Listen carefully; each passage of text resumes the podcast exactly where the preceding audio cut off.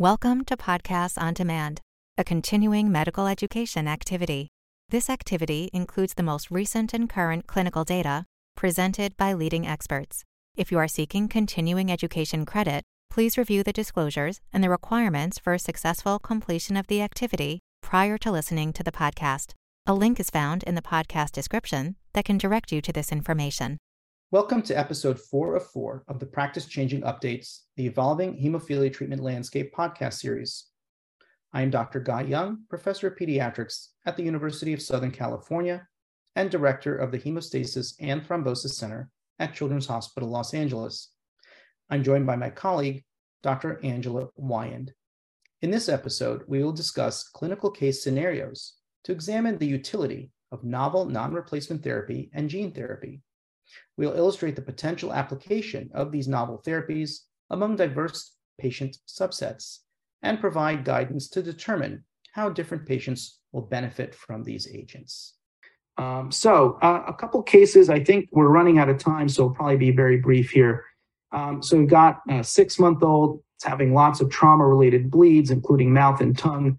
Um, he's gotten multiple doses of Novo 7 uh, because he's had an inhibitor. Um, and then um, uh, you can see he's developed this factor VIII inhibitor after just very few doses, and immune tolerance was not attempted. And he started having, uh, so now he's two years old, and he's having uh, joint bleeds in his ankles and his knees, requiring a lot of Novo 7. Um, and so um, now at two years of age, um, he's uh, uh, been on, um, he hasn't tried ITI and uh, we're, we're still trying to get him to have his bleeds under control. So I guess here, which of the following options would be the best practice approach for you? And we'll let you go ahead and vote. You can see your options are efanesoctocog alpha, emicizumab, fitusiran, concizumab, and valoctocogene roxaparvovec. So essentially, two-year-old with an inhibitor with uh, multiple bleeds uh, on Novo, uh, despite getting Novo 7 for treating the bleeds. And now he's having joint bleeds. And um, looks like B is basically the number one answer here. And that's obviously the correct answer. So uh, well done to you all.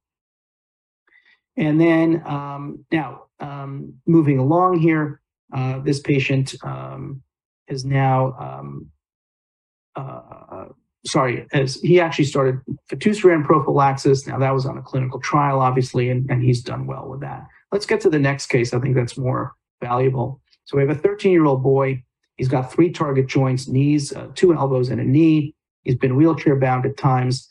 He has an ABR of about 20 over the past several years.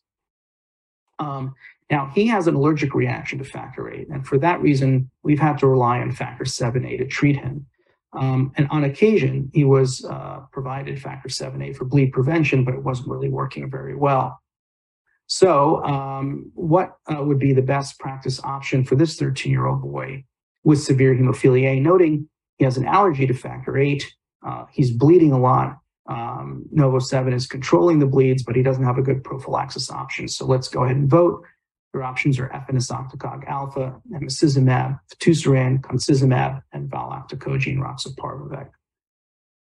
Yeah, certainly uh, emicizumab uh, would be an excellent option. I think here, depending on what's available, um, emicizumab or fitusiran or concizumab. Of course, um, you know, he he has this allergic reaction, so efanesoctocog wouldn't be an option. He's too young for gene therapy.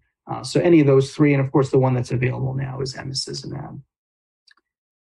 Um, and um, so uh, in this case, he now, yes, emicizumab would have been the best option. Turned out that because he's in my center, he gets options for clinical trials, and uh, you know this family was interested in clinical trials, so he was started on concizumab. He's actually done really well. He's out of the wheelchair. He's not bleeding. And so he's done as well as what you saw in the Explorer 8 trial with his bleed rate going down very low. Uh, and then finally, a 40 year old man, so it's an adult. He manages his prophylaxis uh, well without many missed bleeds, but he still has 46 joint bleeds per year. Um, he really wants to minimize these bleeds. He switched to an extended half life factor eight um, at relatively high doses, but he still um, you know, still having some bleeds. You can see his background is he's had moderate hemophilic arthropathy. So back to the polling question again, with the same options you had in the previous question, uh, what would be a best practice approach for this patient? Again, the options are efanesoctocog alpha, emicizumab, fitusiran, concizumab, or valoctocogene roxaparvovec. I think uh, those those are good options. I think again, really, um, almost any of these options could be considered for this patient. But I think in an adult patient who's really looking to really get bleeds under control, perhaps even improve quality of life, um, you know, he was offered gene therapy in a trial, and he ended up on valoctocogene roxaparvovec. So, uh, in the near future, as we get to the teaching point here, there'll be multiple new therapeutic options for persons with hemophilia A. And, and you know, treatment decisions are going to be more complicated, right? When you have more options, it's more complicated. Um, I use the analogy of, you know, if you're going to go to a, a subway, well, you know, you don't have too many choices. You're going to pick a sub and put whatever meat you want in there. But if you go with a group of people to uh, a restaurant that has, I won't uh, advertise any, but that has multiple menu options, you know, it can be more complicated. You know, do I want the fish or the steak or last night I had pasta? Maybe I want uh, something else. So yeah, the menu, as the menu gets bigger, the decisions are going to get bigger. And the key point here is to do uh, follow a shared decision-making approach. You see one of them there, which is the SHARE acronym, seek your patient's participation, help your patient explore and compare treatment options, assess your patient's values and preferences, and then reach a decision. And after you reach a decision, of course, you have to evaluate the response to the decision and then move forward from there. And don't be afraid to give one therapy and then switch to another. Um, the caveat there is, of course, gene therapy cannot be undone. So once you have the gene therapy, it's there. Uh, but again, if a patient does lose their response, they can go back on prophylaxis. So uh, I think with that uh, whirlwind there and trying to finish more or less on time here, um, I will uh, stop and we're happy to uh, to take some of your questions uh, for me or Angela. Which other clinical trials are underway for emicizumab and efanesoctocog. Yeah, so you probably know a little better than I do. I know there are a number of like investigator initiated studies um, for emicizumab, like in von Willebrand's disease and looking at sports participation. Um, and then with efanesoctocog, um, I know that there's interest um, and planning for trying to collect data in PUPs, which is the, the population they don't currently have really any data on um, as well as using efanesoctocog like in von Willebrand's disease. But you probably know a little better than I do. Yeah, no, I think I think you covered it. As you said, there, there's quite a number of investigator-initiated studies that have been funded by uh, Genentech for emicizumab. You've mentioned a couple of them, and then really the main trial that's uh, newer that's going on, you covered as well, which is Haven Seven, um, if people are wondering what happened to Haven 5 and 6, sort of like what happened to Factor 3 and 6, uh, Haven 5 was a study that was done in China. So it's a Chinese only study, and it was um, required by the Chinese government to get approval there. And then Haven 6 was a study in mild and moderate hemophilia, which was really done mostly for Europe because in Europe the label was only severe hemophilia and the European Medicines Agency required a study in mild and moderate hemophilia patients. In the US, we already had that approval, so it was less important for us, although um, some people did participate in that. So that's Haven 5 and 6. I, I don't, not aware of any Haven 8, and Haven 7 may be the last one.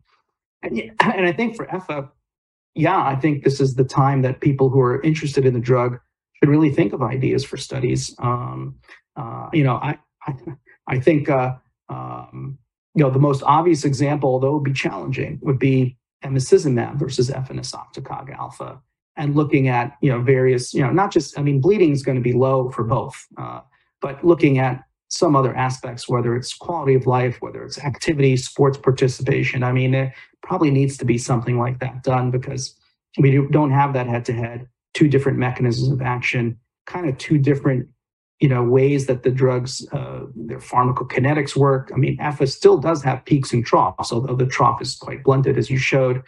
Emi's flat. So i think that would be pretty interesting. Yeah i think that's what we would all like. Someone someone can do that. That would be great. Yeah yeah I, it would be a challenging study to do no doubt but uh, i think that would be interesting. Uh, last question here is can any of the new rebalancing agents be used in combination with other agents? Um, I can take that one on first. I, I, I um, in a talk I gave uh, a little over a year ago, I actually um, conjectured that uh, we might start using some combination therapy. And you know, at, at, the, at the basis, you know, wh- why do we use combination therapy in other diseases? Well, the reason, I mean, those of us who I don't really do oncology anymore, but we, most of us on here have done oncology at some point or still do it.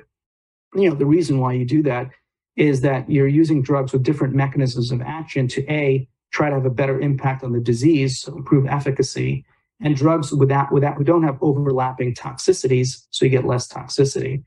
I think in hemophilia A, uh, we are going to start to see some of that. And in fact, I would argue that we are seeing it in some patients who have received gene therapy. So some patients on valoctocogene roxaparvovec, their factor levels are not undetectable. They're still detectable, and yet they've had bleeding. So they've started back on some sort of product. So they're sort of, kind of on some sort of combination therapy. But if the question is really about, you know, can you use emicizumab like and together to improve the efficacy? Um, you know, I, that's something that we're actually looking at, eh, you know, in my lab to try to understand, you know, what is the impacts of, of these two together in vitro. Uh, I absolutely, you know, first of all, fitusiran is not available. Even when it becomes available, you absolutely should not combine the two. Let me make that crystal clear. Don't combine the two unless you're doing a clinical trial.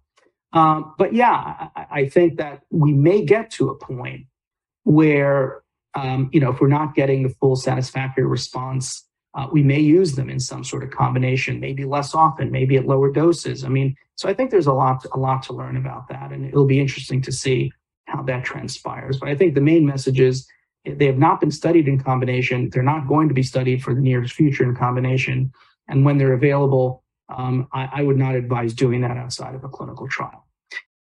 All right. Well, thanks everybody, and um, I think that that'll be it. And have a good evening or late afternoon if you're on the West Coast like me. Thank you for listening to this episode of Practice Changing Updates, the evolving hemophilia treatment landscape. We hope you found this podcast useful and educational. To receive continuing education credit and to download your printable certificate, please go to the activity page at practice.cme.com to complete the post test and evaluation to receive continuing education credit.